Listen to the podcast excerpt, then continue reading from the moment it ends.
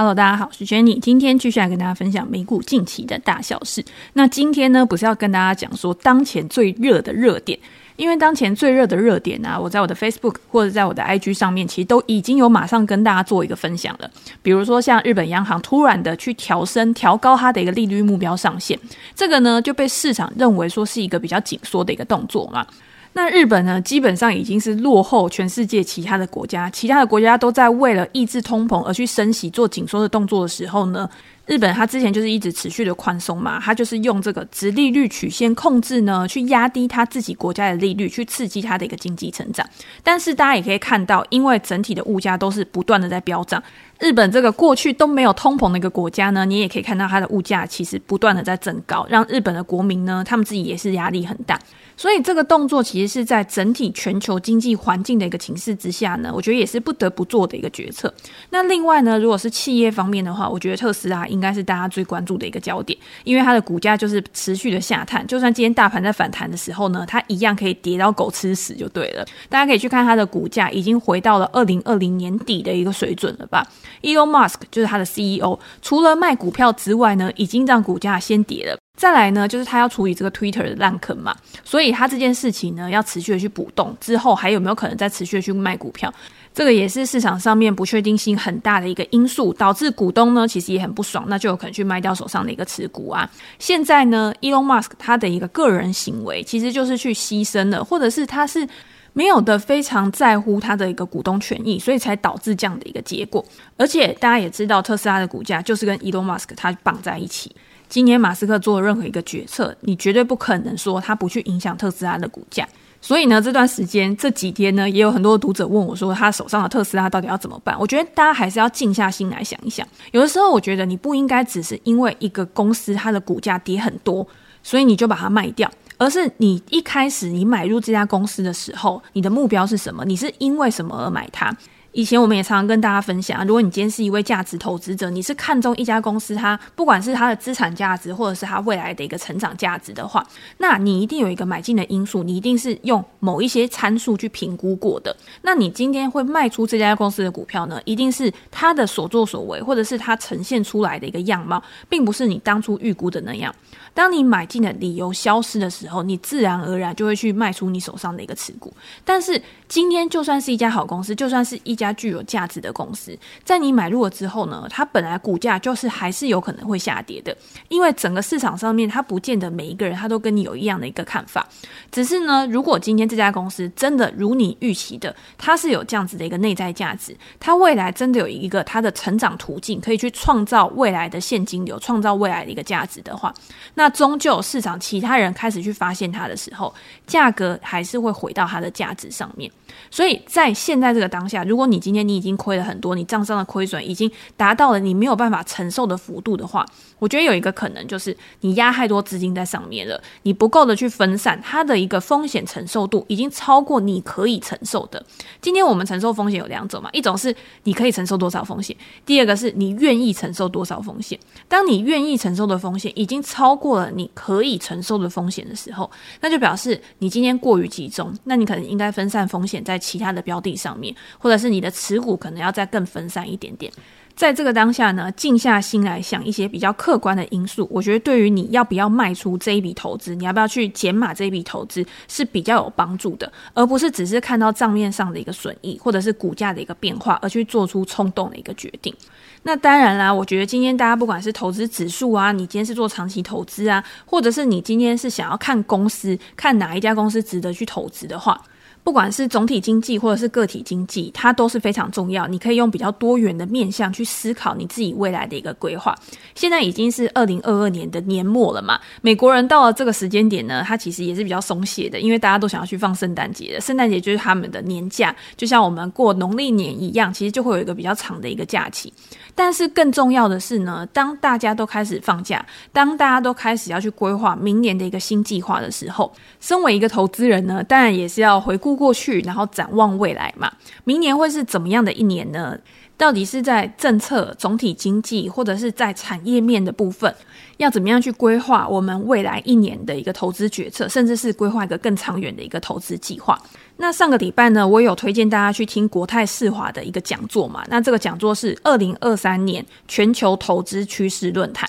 它就是一个结合了总体经济跟产业的一个讲座，我觉得内容非常的一个丰富。在过去两年呢，其实我都有听这个线上论坛。这个线上论坛呢，好的地方是它可以给你一个比较宏观、比较大的一个架构，然后再从这个架构呢去延伸出一些比较细节的一个讨论。而且我在前两年的时候，我也都有写笔记给大家。写笔记呢，就是我认为我觉得还蛮重要的点，对于我自己的投资有帮助的，然后我也希望跟大家做一个分享。今年呢也一样，其实我在听完之后呢，我就把我自己听到的一些重点，然后写下来。想说可以让一些没有听到或者是没有那么长时间去看这个影片的投资人或读者，可以一起享受到这个我觉得非常棒的一个内容。也是因为这样呢，所以我也接受了国泰世华银行的邀稿，我也会把这一篇文章放在我的专栏，然后公开的给大家阅读。但是呢，我更推荐的是，如果大家听完这个 podcast 觉得说很有趣，然后对你很有帮助的话，直接到资讯栏里面去点这个影片的连接。在这个影片里面呢，我刚刚讲的一些重点，因为像里面有林启超经济学家或者是陆行之分析师他们的一个解说，他们的解说呢是都有搭配投影片的。花一点时间把这个讲座听完，然后看完投影片之后，对大家的帮助一定很大。那大家就可以再点过去看了。好，那我们就开始我自己看完这一场讲座的一个心得。今年国泰世华的二零二三全球投资趋势论坛呢，是由首席经济学家林启超先生揭开序幕。分享他对于国际金融市场的一个看法。他认为呢，全球正在进入一个衰退的周期，引发的将是通胀、利率、汇率之间的一个反转。大家都还记得，在去年的时候，其实他在讲座里面啊是有说，今年就是一个通膨的一年，所以要去关注通膨这件事情。可是呢，现在已经到年底了嘛，在通膨过后，大家都可以看到通膨正在降温的一个趋势当中，它会引发的是有什么样的效应？以通膨来说，美国最新公布的消费者物价指数。逐渐放缓，缓解了通膨跟联准会的升息压力。但是呢，要注意的是，美国目前服务通膨仍然是很高，包括像房租或者是工资都还在高点。他认为房租问题有望在二零二三年的三到四月从高点回落。可是劳动供给呢，还是非常的吃紧。在疫情之后，劳动参与率降低，推高了工资成本，所以这一块呢，还是非常要需要去关注它未来的一个趋势走向到底是怎么样。这个也是鲍威尔他在最新他的一个记者会里面有提到的一个东西嘛。如果今天因为这个工资的不确定性，联准会还是去维持它的升息步伐的话，我们投资人还要再去关注的是这个货币政策它的递延性。大家要知道哦，今天联准会升息之后，它不是马上就会去影响到金融市场，它不是马上就会去影响到大家的消费跟投资，而是一步一步渐进式的去影响到整个市场它参与者的一个行为，所以它对经济的冲击呢是更滞后的。现在就是市场已经预期了利率就是会压低通膨，而且已经正在发生了嘛。但是也提高了未来的衰退几率。我们在看到未来会有衰退的一个情况之下的时候，我们就会看到美元的反转讯号。大家也可以去看美元指数，其实在十月的时候创下新高，后来就是一连串的一个下跌。有一种欲振乏力的感觉。那我们台湾投资人呢，应该还要再关注另外一个东西，就是台美利差。在这一段时间呢，每一个人都在告诉你说，赶快去存美元定存啊，赶快去投资美元。所以这段时间呢，银行已经吸引了七千亿投入美元定存。但是我们今天在做美元定存，或者是我们在做外币定存的时候，都要注意到的一件事情是，我们不应该只是去思考利率这件事情，而是你应该要一起思考利率跟汇率的一个变化。当你今天你投入到美元，或者是你投入到一些更高息的货币的时候，有没有可能你赚了这个利息，可是却赔了汇率？当你了解到这两个东西它之间也是有一个关联性的时候，我们才可以去评估出一个更好、更适合自己的一个配置。好，那在了解了经济、在了解了汇率的一个问题之后呢，我们还是要切到产业面的一个部分嘛。其实总经跟产业呢，很多时候也都是息息相关的，因为今天一个产业有没有办法蓬勃发展，大环境的因素也是很重要的。如果今天是陷入到一个经济衰退的一个情况，你今天产业未来再怎么的好，可是没有需求，你要怎么样让它去做很好的发展、很好的一个成长？所以以产业面来说呢，林启超经济学家也认为，企业的获利呢，它会去影响股价的一个发发展嘛。但是市场目前预估说，明年的企业盈余都将开始呈现下滑的一个趋势，ISM 制造业指数有可能去碰触到四十五到四十六的低点。在这种经济趋缓的一个情况之下呢，对于未来的一个资本市场表现，当然也会比较偏向保守。或者我们可以以电脑 PC 市场为例，目前的订单存货比也持续的一个下滑。他有举出一个数据，他说根据过去的订单存货比啊，如果下滑到小于一的时候，通常都会有九到十二个月的衰退期。而这个数字呢，从二零二二年的七月到现在已经五个月了。那大家知道吗？我们刚刚讲了九到十二个月的衰退期，那大家现在已经到五个月了。那接下来呢，你就可以用这样子的一个历史周期循环。去作为你自己投资相关的产业、相关的公司的时候的一个指标参考。总结来说呢，虽然现在市场看起来是非常的一个悲观的，但是他们也认为说，危机总是伴随着转机。在这个时间点呢，股票市场的资金动如脱兔，在明年上半年呢，还是有可能会有拉回的一个机会。所以，如果你今天是一个长期的投资人的话，你就可以抓住这个上半年拉回的一个机会，勇于进场，为你自己的未来带来更丰沛的一个报酬。这个就是林经济学家呢，他做的一个总结。那紧接着呢，就是资深半导体产业评论家陆行之先生的一个演讲。我觉得这一 part 呢，应该是现在当今的一个投资人非常关注的一个主题。因为现在不管是各个产业啊，或者是你今天车用啊、手机啊、五 G 啊、AI 啊这些东西，都是跟半导体非常息息相关的嘛。所以呢，这个部分呢，也是听众最为期待的一个段落。陆行之先生呢，他除了去分享说你要怎么样在现在这个当下去判读美国技术管制半导体的趋势，还有就是在现在半导体整个产业已经跌烂的一个情况之下，周期的底部到底在哪边？我觉得这个很重要哦。你看，第一个美国的技术管制，它就是在国家在政策面，像中美贸易战，它两边互相去制衡的时候，其实它牵涉到的不只是中美两国的公司而已，很多的供应链也会接连的受到影响。那在我们了解政府的政策之后呢，你才有办法去知道说哪一些趋势是政府它有可能去扶植的，它有可能去补助的，它等于是这个产业某一些公司的一个助力、一个推力。那接下来呢，就是因为现在是经济的关系，供需失衡的一个关系，导致半导体的周期处在一个下行的一个阶段。那我们要看到什么样的指标、什么样的讯号的时候，才会是这种谷底翻扬，然后开始有一个新周期、一个新一轮的一个上涨的一个趋势的一个开始。在他的演讲里面呢，陆行之先生认为说，他认为长期的趋势是不会变的。投资人呢，他应该要在长期的趋势之下去找到受惠的公司来投资。他认为这个对于投资人来说也是比较简单的一件事情，搭着产业跟公司的成长来获利。今年呢是一个总经年嘛，半导体产业呢也随着总体经济的变化而波动，但是呢，它更受到政府政策的一个牵制。美国商务部工业安全局加码去管制中国使用美国技术，包括高速运算、AI 相关的产品，十六跟十四纳米以下的设备不能销售给中国，甚至是连人才都在禁令的一个范围哦。原本就已经受到供需的影响，使产业已经受到一个很大的冲击了。结果呢，现在这个限令的问题又在加深了半导体产业的一个动荡。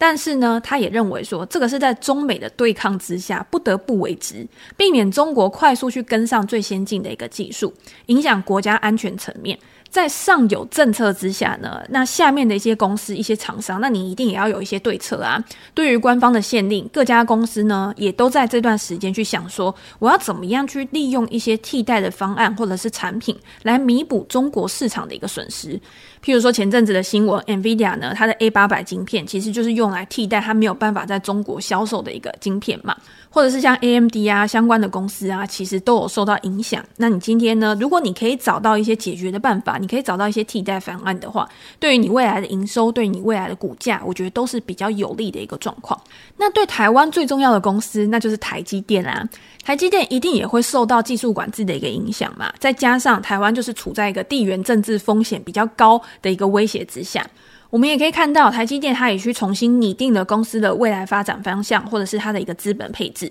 近期亚利桑那州的一个移机典礼中呢，也将资本支出从原本的一百二十亿美元增加到四百亿美元，分为两个阶段去建厂。在二零二四年呢，会生产四纳米；在二零二六年呢，会去生产三纳米。避免集中生产作为分散风险的一个方式之一。陆行之分析师表示说，他认为台积电呢仍然会把最先进的技术留在台湾。我觉得这个也是这阵子大家最关注的一个问题嘛。今天台积电他到美国去设厂之后，有没有可能他的技术然后就移到美国去，然后台湾的一个竞争力就会丧失？但是呢，他反而是比较不认同这样子的一个说法的。他认为台积电呢把最先进的技术留在台湾，而且会避免同步先进制程的一个生产，把竞争优势跟实力呢都留在台湾上面。而且目前竞争对手 Intel 跟三星在产能或者是在良率上面，它也没有办法去取代台积电的一个地位。台积电目前仍然处在一个非常安全的一个位置。即便如此，我们之前有跟大家分享过，台积电它所处的这个晶圆代工产业呢，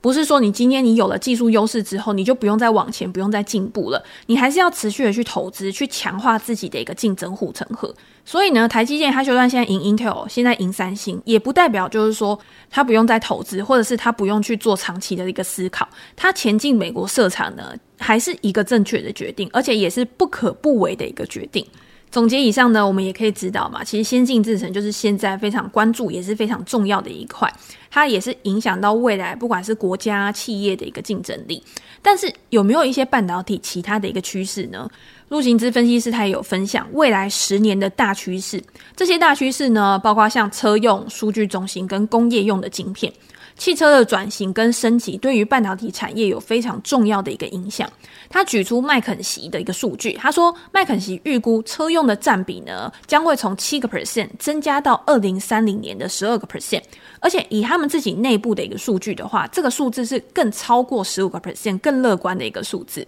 除此之外呢，数位化、减碳。电动化也都是非常值得关注的，包括像太阳能啊、风能的产业的一个变革，都有可能在未来带来巨大的一个商机。五 G 时代，五 G 也是大家非常关注的一个重点。那在五 G 之后呢，到底是六 G 还是低轨卫星？这些大数据呢，驱动了未来的一个晶片需求持续加速，而且每台伺服器的晶片呢，它的一个价值五年之内呢，会增值一倍。这些都是需要更快、更好的效能，然后去带动它价格的一个提升，也为这些相关的公司呢，可以带来更高的盈余、更好的一个成长跟估值嘛。所以大家在研究的时候呢，如果你想要抓大趋势，那如果未来呢，包括像大数据啊、伺服器啊这些是未来的一个趋势的话，你就可以从相关的厂商里面去找到获利的一个机会。一个数据中心呢，原本花三十个 percent 在存储这个成本上面，可是呢，陆行之说，他说未来有可能会降到二十个 percent，GPU 的重要性将会持续的一个提升，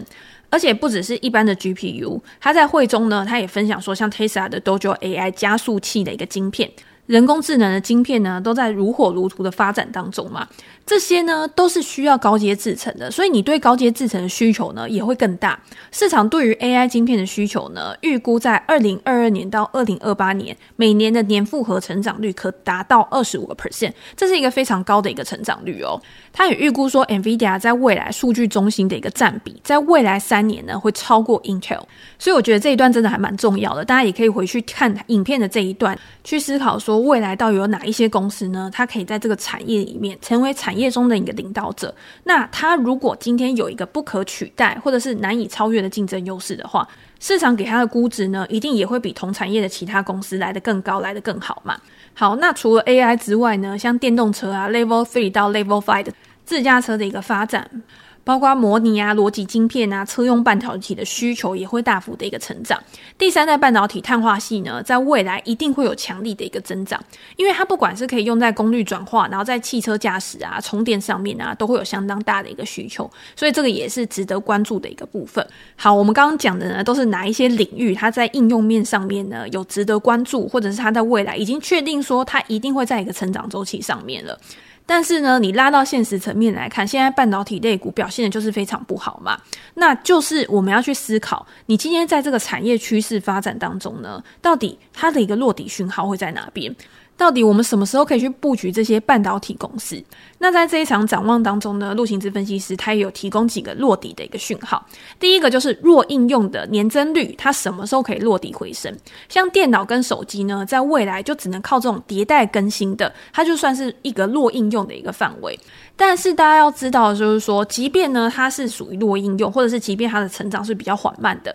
但是它的半导体的价值，它的一个产值还是持续在成长的。虽然占比降低，但是还是会有一定的一个支撑，维持低成长但是稳定的步伐去前进。所以你要说这类公司它不值得投资，有的时候也不一定哦，就是要看你从什么样的一个角度去做一个切入嘛。投资人在观察消费性电子的一个消长的时候啊，你就可以去检视相关的产业或公司它的月营收的一个表现。四个表现最差的行业呢，包括像驱动 IC、面板、生化钾，就是射频相关的，或者是游戏卡这四个部分。他认为，在明年呢，可以去观察这些公司它的年增率有没有触底反弹。那除了这四个产业之外的公司呢，他就认为说还在探底的一个阶段。陆行之分析师认为说，晶圆代工通常是最落后的一个指标，后于其他客户衰退的一个表现。所以你会看台积电呢，他都会说：“诶，我的业绩很好，我现在需求没有问题。”可是呢，台积电通常就是处在最落后，就是最后面才会反应的那个阶段。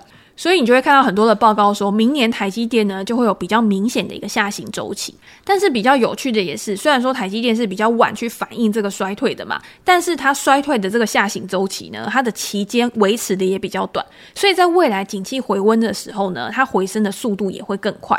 另外呢，他也有提到，像八寸又比十二寸衰退来得早，所以呢，在复苏期的时候呢，十二寸它的一个表现，相关的公司呢，一定也会优于八寸的。在产能利用率的提升之下呢，会去带动公司相关的一个表现。他认为，预计在二零二三年的第三季落底回升。好，那第二个落底讯号呢，就是这一次的晶圆代工周期没有比之前的三大黑周期还要差。那大家就想啊，之前的三大黑周期是什么？目前看起来呢，台积电的营运我们就看到还是很稳定嘛，你产能利用率呢也没有掉。但是在他们的一个调研里面呢，他们有发现，如果你从 wafer in 的角度来看的话，其实是有下来的，所以其实是还是有趋缓的一个状况。所以呢，也应该持续关注后续的一个变化。只是他们在评估这一次的景气循环呢。因为半导体它这次就是因为供需的变化而受到冲击涨跌的嘛，这一次的晶圆代工周期呢，没有比之前的三大黑周期还要差。这三大黑周期呢，就是亚洲金融风暴、网络泡沫跟次贷风暴。所以你会看到，虽然说某一些可能消费性的一个领域比较差，但是像数据中心、车用的表现其实都还不错，去支撑整体的一个成长。第三个落底讯号呢，就是库存。库存是一个落后的指标。比如说，我们也会看到逻辑晶片的库存月数持续创高，但是因为这一次的问题呢，主要就是在清库存。等到回到正常的周期之后呢，又重新开始建立库存，就会开启新一轮的产业循环。今年第四季可以看到很多的公司呢，它会先去打消它的库存亏损，让财报看起来非常的难看。但是呢，投资市场就是这样子，先苦后乐。在未来呢，就会因为这一次一次打消，或者是一次呢去建立这些亏损，所以之后的数字也会。变得比较好看。那如果今天我们去看到车厂的库存的话，车厂其实反而是比较乐观的一块。你会看到这些车厂都已经开始去清库存了，第一季或者是第二季的复苏会快于整体产业的一个平均，也是陆行之分析师他比较乐观的一个族群。好，第四个落底讯号呢，就是资本支出的下调启动。这个应该大家在看过去一季的财报的时候已经非常有感了。订单下滑，记忆体库存的增加转移到制造商上面嘛。以美股来说，我们可以看到美光也下调了它二零二三年的资本支出啊。陆行之分析师他预估说，整体的记忆体呢应该会下调三十到五十个 percent。那晶圆代工呢？因为它受到的影响比较小，所以大概是下调十到二十个 percent。你会看到像 Intel 它也下调了八个 percent 嘛。那联电啊、力积电啊，当这些公司呢都开始去下调、大举的下调它的一个资本支出的时候，就有可能是落地的一个讯号。最后呢，第五个落底讯号就是通膨之下，强应用的价格无下调的一个空间。以前我们在看半导体的时候啊，你可以看到从来没有在下行周期的时候，这些半导体的价格还可以守住的，因为摩尔定律萎缩使成本的效率提升。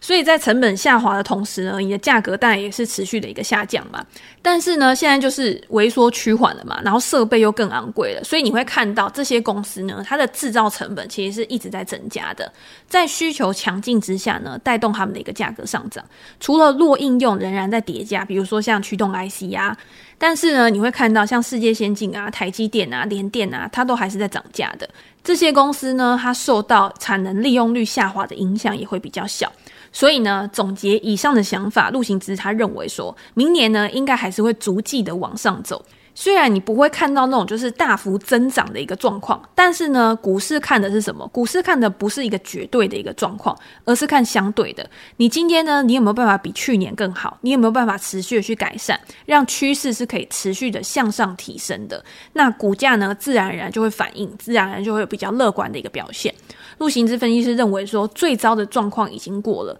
虽然基本面看起来都还是很差，但是股价通常是会先行反应的，会优于市场原本的一个预期。大家在看完影片的时候呢，也会发现，就是说，现在不管是总体经济或者是产业，其实也都还是有一定程度的不确定性。但是呢，通常这种获利的机会就是在不确定性中产生的嘛。当大家都跟你想的一样，当大家都认为会很好，或大家都认为会很坏的时候，其实反而是在一个极端的一个情况。那到最后呢，你会发现，其实都跟大家想的不一样。但是如果大家想的都不一样，有些人认为会好，有些人认为会坏，或者是突然出来的一个数字，突然出来的一个情况，真的是优于市场的一个表现的。那当然，你已经有先行获利，你已经知道说这个产业它会成长了，你先布局在这个产业上面的人，自然而然就可以赚到一个不错的报酬。好，那最后一个 part 呢，我觉得也是每次我在听讲座的时候都最喜欢的，就是 QA 时间。因为问答时间通常是跟实际操作，或者是跟所有的投资人最关注的议题相关的嘛，所以我自己在问答的时候呢，也有做一些笔记下来，可以跟大家分享。第一个呢，大家最关注的问题就是台积电设厂的一个影响，我觉得这个真的是台湾投资人一个非常大的一个恐惧。毕竟护国神山对我们来说真的太重要了。我们当然要知道，就是说，如果今天他因为想要分散风险而移到别的地方去设厂的话，对于我们本身本国的一个技术实力会不会有影响？那在这一题里面呢，我记得好像是陆行直分析师他回答的吧？他说分散式生产其实是比较没有效率的一件事情。但是为什么要去？为什么要去前进到美国去设厂呢？一定是有地缘政治啊，或者是政府的一些因素。不过呢，它并没有改变整个产业的一个生态。他认为台积电应该是要更重视人才的这个问题。可是人才的这个问题呢，它是没有办法靠资本实力做大而改善的。所以这个反而是大家比较不用担心的一个点。那紧接着去延伸的问题呢，大家一定就会问啦：那今天是不是供应链的安全呢，比廉价还要更重要，比便宜还要更重要？供应链重组呢，对于通膨会不会有什么样的一个影响？这个部分呢，就是林启超经济学家他在回答，他就举了经济学里面比较利益原则这个例子。他说，每个产线啊，你如果都要去找到最便宜、最高效的厂商生产，或者是今天我们在国家区域生产的时候，为什么当初会到中国？为什么会在台湾？为什么会在东南亚？一定是去衡量过在哪一边生产，其实对于成本效益是最高的。企业今天呢，他去找到这种最高效的生产方式的话，那他就可以提高他的一个获利。不过，就像现在，如果他今天有其他的限制或者是考量的时候，那他就不适用于比较利益原则了嘛。所以，他当然有可能去推高物价的一个发展。但是，这个也是时势所逼，去造就趋势的一个发展。供应链重组的这个问题呢，短期对于通膨搞不好真的会有影响，或者是它真的会去影响经济。但是长期之下呢，它可能有其他的效益展现。然后在这些国国家，在这些公司去衡量之后呢，他们认为说这个对他们来说是比较好的，他们才会去做嘛。好，那接下来就是美国，他现在有晶片法案啊，然后去补贴啊，或者是去让他自己国内的半导体实力可以更稳健。然后去促成它国内半导体制造的一个实力嘛。那这个时候呢，就有人提出另外一个问题，他说用补贴来提供半导体的一个发展，对哪一个区域或者是哪一个公司的受惠最大？这个问题呢，我记得好像是陆行之分析师回答的。他有说，他说补贴其实有很多种，是直接给你钱呢，还是用其他的方式？给钱的目前比较少，通常呢都是用税率的优惠，然后来作为补贴的一种形式嘛。那美国的晶片法案呢，它其实是用做你的股东的一种方式。那地方政府的补助呢，是在另外给的，所以每一家公司它受惠的程度就不一样。但是如果你要问区域的话，他认为说日本是目前最有机会的，因为呢，虽然说日本它失落了半导体很多年了嘛。但是它在技术或者是半导体材料上面呢，仍然非常有优势。台积电分散风险呢，对于日本来说，它就是非常值得观察后续的发展。其实我觉得也不一定要后续发展，大家如果有关注到最近的一些新闻啊、消息的时候，就会发现说，其实呃，在这一块日本是非常积极的，然后也已经有一些举措正在执行当中了。好，那下一题呢，就是半导体的库存上升的杂音仍在嘛？那资本支出呢，也仍在增加当中。在未来呢，到二零二五年的时候会有四十一座的晶圆厂，是不是要担心过度供给的这个问题，在未来有可能会发生？那陆行之分析师在这一题他就有讲，他说存储的记忆体其实是要担心的，因为大部分的时间呢，这些记忆体的公司它都是全能量产，而不是接单生产的，也就是说它就是持续的去制造，那当然就有可能造成供过于求的一个情况。但是如果今天是晶圆代工厂的话，晶圆代工厂是有多少单它就做多少，所以你要去看这些公司它的一个产能利用率的一个变化。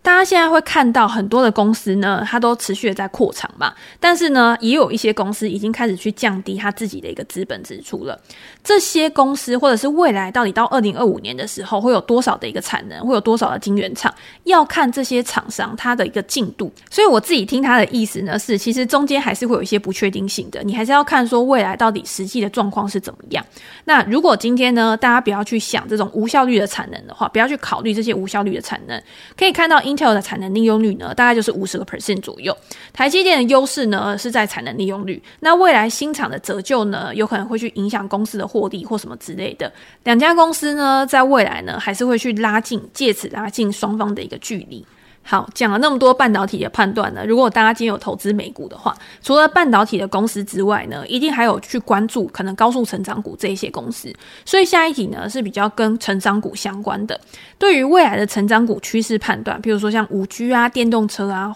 这些科技股呢，如果以长线来看的话，投资机会是不是即将要到来？这一题我记得就是林启超经济学家去回答，他回答的第一句话呢就是 No capex, no game。意思就是呢，如果今天没有资本支出的话，在未来就不会有收益。今天大家要知道的是，科技产业的创新啊，你就是必须要持续的去投入资本，才有办法持续的去产出、持续的去创新嘛。世界的进步呢，也需要这些科技的推动。比如说像最近非常红的核融合技术啊、ChatGPT 啊这些东西。即便你不知道它实际的一个技术是怎么去运作的，你也要去了解这些新的东西。那旧的能源厂商呢？大家要知道哦，花在投入在新能源创新的公司也不少。比如说像碳捕捉这些比重呢，都越来越大。当这些改变摆在我们面前的时候呢，我们绝对不可能去视而不见，而且这个也有可能是未来的一个投资机会。所以呢，每一个产业在未来其实都需要去导入到科技。对于 IT 的投资呢，也会越来越高。当传统产业跟科技产业的分野越来越模糊的时候，投资人的研究视角呢，也应该要更灵活的去调整。我觉得你也是要用更多元，然后更有世界观的一个角度呢，去面对你自己的投资组合。这对投资人来说呢，是非常重要的一件事情。好，那下一题呢，我觉得跟最近发生的时事也非常有关系，就是这一两天的新闻。下一题的问题呢，就是窄板跟设备厂后续的一个表现。这个其实又是跟半导体相关的嘛。陆行之分析师呢，他说他看到窄板啊，虽然说也会受到景气的一个影响，但是呢，未来就是发展的时候呢，chiplet 的一个架构会使这个窄板的需求呢，其实是足够大，而且你今天在规格上面的一个提升变大啊，然后层数变厚啊，这些都有利于这些窄板厂去提高价格，所以他对这些窄板厂的后市呢是比较乐观的。可是如果是像设备啊，或者是材料之类的话，因为如果今天是在中美之间的一个贸易战啊，或者是其他的一些对抗之间啊，中国一定在现在这个阶段呢，他会请国家之力去发展设备跟材料嘛。台湾的厂商呢，可能会被视为是国产替代。在明年呢，他预计说会有一些相关的公司陆续发展上市，这些呢，可能就是大家可以去关注的一些公司。不过呢，他也提到了封测产业，他说现在先进封装的发展呢，会影影响到一些相关的公司。我们也会看到某一些封测厂啊，它其实是不在中美之间对抗的一个名单之上，封锁名单之上，所以呢，也有可能表示说这些东西呢，它其他的竞争力跟重要性是比较低的。这个就是提供给大家参考。好，最后一个问题呢，我觉得是现阶段。大家最关注的一个问题，就是如果你今天不投资产业，你也不投资公司的话，大家还是会问的就是资本配置嘛。所以这个时候呢，就有人提出来，他说债券的投资机会、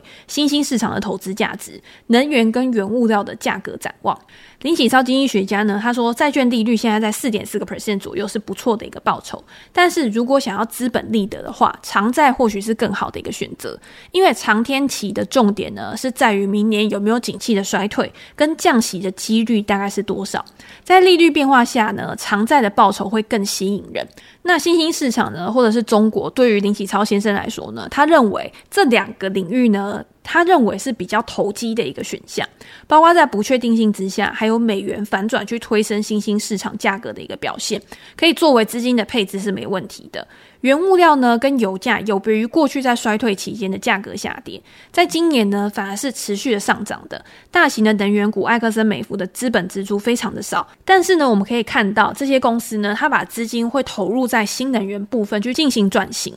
在这个转型的过程当中呢，有可能会压低供给，使油价不会有腰斩的一个状况。或者是以铜来说，铜价跟经济成长大家都知道嘛，是息息相关的。但是呢，像电动车这些产业呢，对于铜的需求其实是非常高的。当铜的库存水位很低的时候，你也不可能去把铜价整个压下来。供给呢跟新需求的影响都有可能会支撑未来原物料的一个价格。所以我觉得这个也是我们为什么当前在看通膨啊，或者是在看联总会的利率政策的时候，没有办法很好的去知道到底未来的转折点在哪边，因为这些供给跟需求，或者是未来的一个经济情势啊、地缘政治风险啊，其实都还是有可能会有新一步的一个变化的。听完这次的论坛呢，投资人对于当前的政策将如何影响经济，有哪一些剧本会发展，也会借由这一次呢，了解在逆风当中的哪一些产业是可以持续的茁壮的，在未来有更大的潜在获利机会。借由这个难得一遇的环境，投资人可以先预做准备，等待曙光开启投资的新一篇章。如果大家想要听完整版的影片，看完整版的影片跟简报的话呢，推荐大家可以再到 YouTube 去看影片，我会把链接放在资讯栏。那今天天呢，也跟大家分享到这边。如果大家有任何问题或者是想要讨论的主题的话，也欢迎留言给我评价。我们在之后呢，可以再拿到 Podcast 里面再来讨论。那今天就先这样哦，拜拜。